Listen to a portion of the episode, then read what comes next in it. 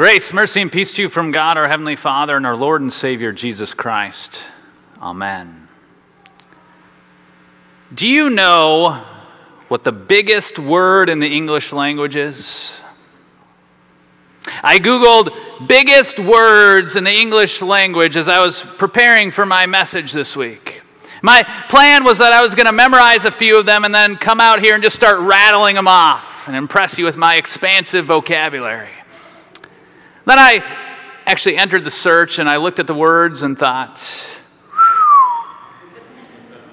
nope. I quickly realized that it was going to take me more time to memorize a handful of these words than it would for me to memorize my entire manuscript. So, no, I'm not going to do that.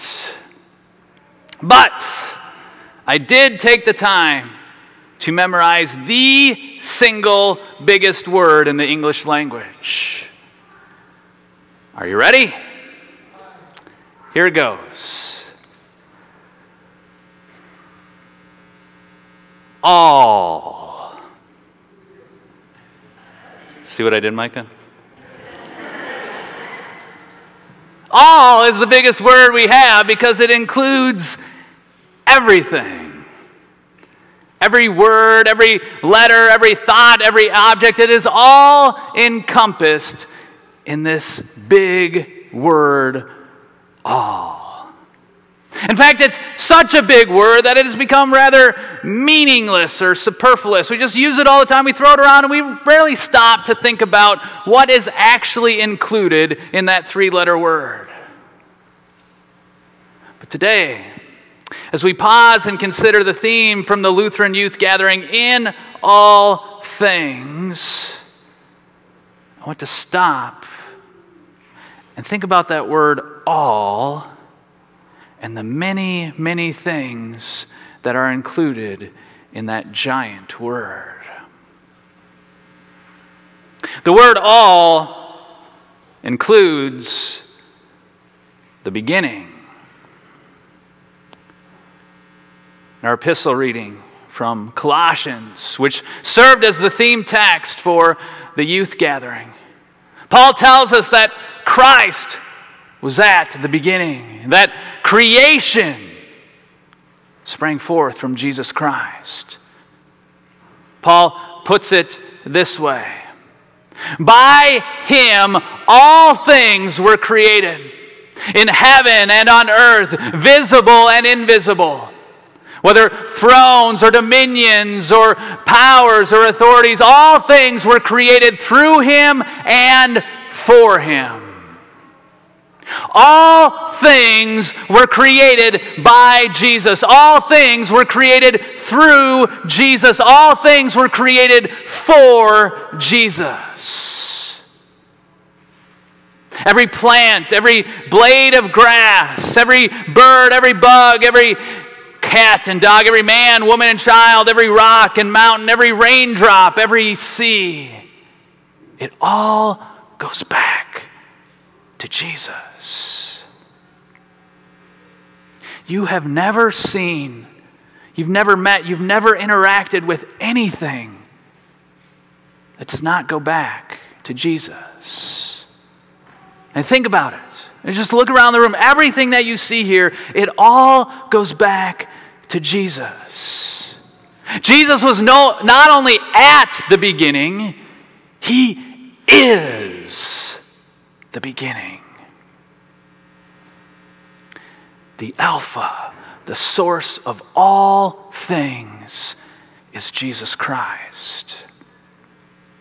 And of course, if Jesus is the beginning of all things, it means he's your beginning too. Your life finds its beginning in Jesus. Your life as a child of God finds its beginning in Jesus as well. As you were baptized, you were put to death with Christ in order that you might rise to a new life. Every breath that you take every day that you enter into, every new beginning. It's all because of Jesus. Beginnings are exciting. But what are the mundane?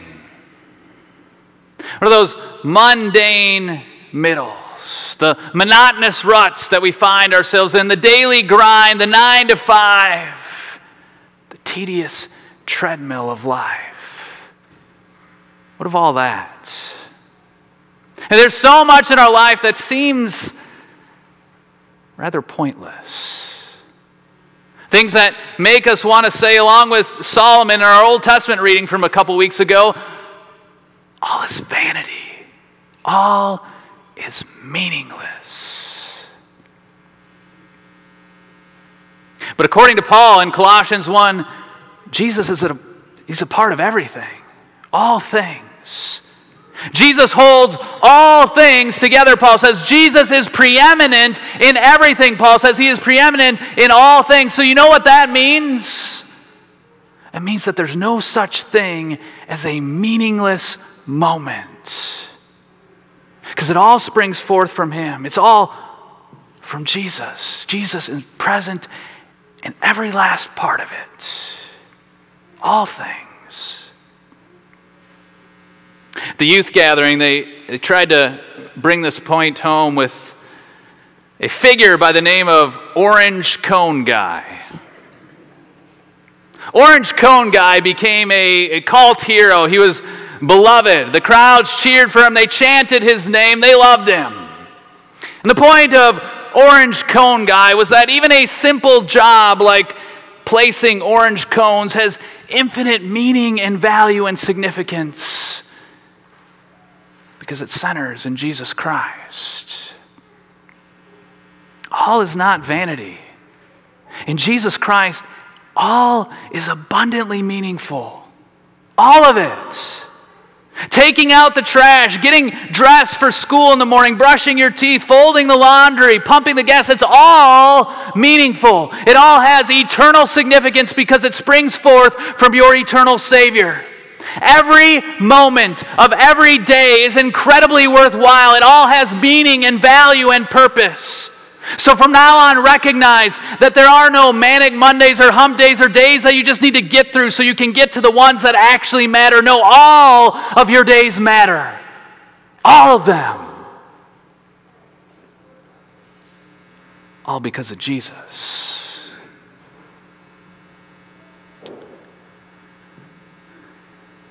The word all, unfortunately, includes all the ugly, too, including our sin.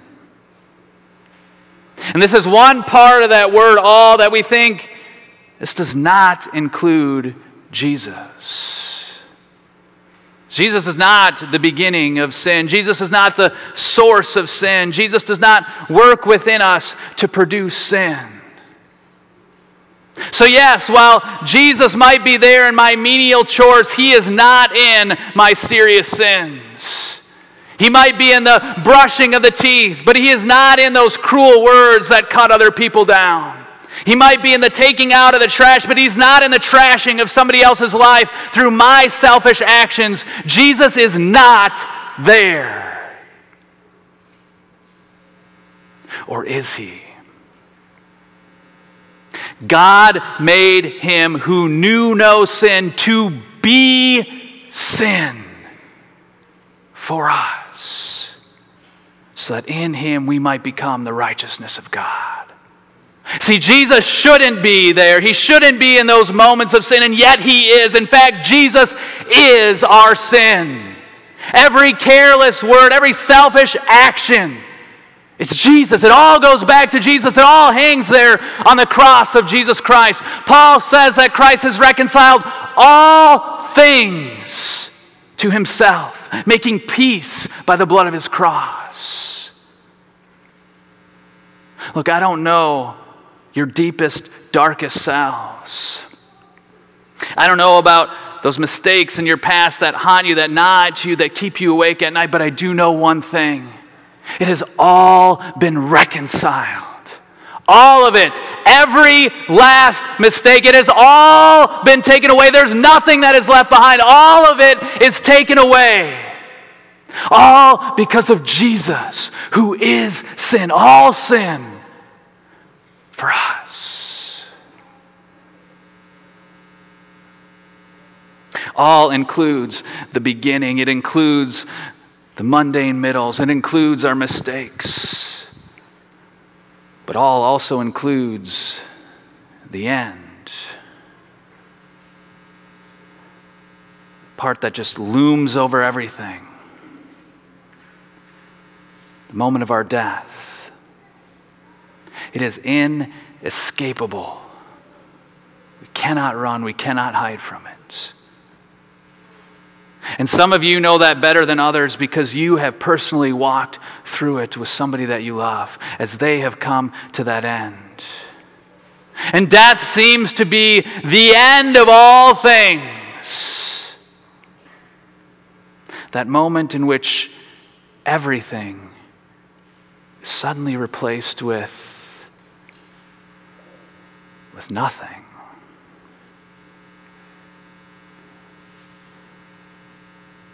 But in Jesus, death is not the end of all things.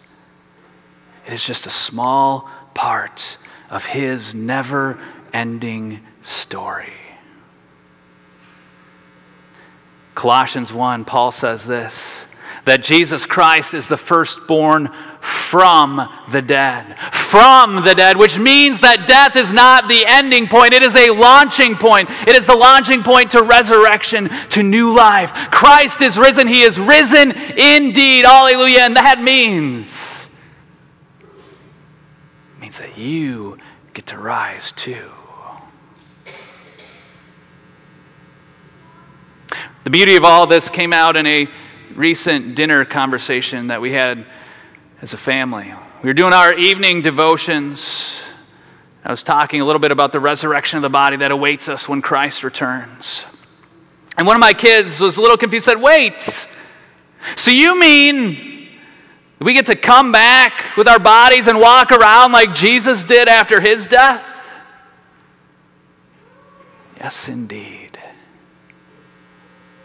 Our bodies get to come out of the tomb like Jesus on Easter Sunday.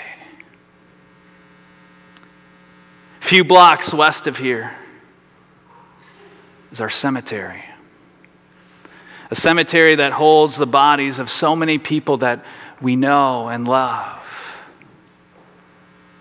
Guess what? Those bodies are not staying there. They're coming out just like Jesus.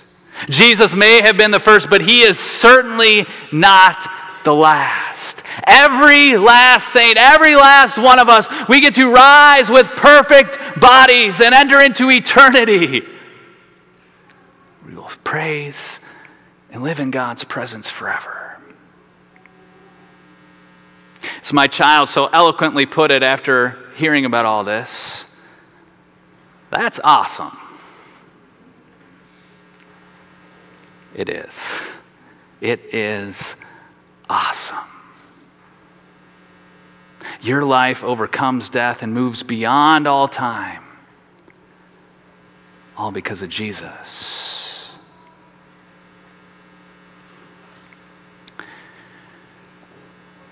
So you see, when we talk about in all things, we mean all things. Jesus is the beginning of all things. Jesus is the source of all things. Jesus is present in all things. Jesus brings meaning to all things. Jesus loves you in all things. Jesus forgives you for all things. And Jesus resurrects you for all things yet to come. So let us praise Jesus. in all things, Let us thank Jesus. in all things, Let us declare Jesus. in all things, And let us trust in Jesus. in all things. So, what is the biggest word? Jesus, Jesus. A word so big, yet one that each and every one of us can say. And may it ever be on your lips, and that you would live for him as he has for you, living for him in all things. Amen. Please stand. Now may the peace of God, which surpasses all of our human understanding, guard our hearts and our minds in Christ Jesus our Lord. Amen. This time we make confession of our faith in the words of the Nicene Creed. I believe in one God, the Father Almighty, maker of heaven and earth, and of all things visible and invisible, and in one Lord Jesus Christ the only begotten Son of God, begotten of his Father before all worlds, God of God, light of light, very God of very God, begotten, not made, being of one substance with the Father, by whom all things were made, who for us men and for our salvation came down from heaven and was incarnate by the Holy Spirit of the Virgin Mary and was made man, and was crucified also for us under Pontius Pilate. He suffered and was buried. And the third day he rose again, according to the Scriptures, and ascended into heaven, and sits at the right hand of the Father. And he will come again with glory to judge both the living and the dead, whose kingdom will have no end. I believe in the Holy Spirit the Lord and giver of life, who proceeds from the Father and the Son, who with the Father and the Son together is worshiped and glorified, who spoke by the prophets. And I believe in one holy Christian and apostolic church. I acknowledge one baptism for the remission of sins, and I look for the resurrection of the dead and the life of the world to come. Amen.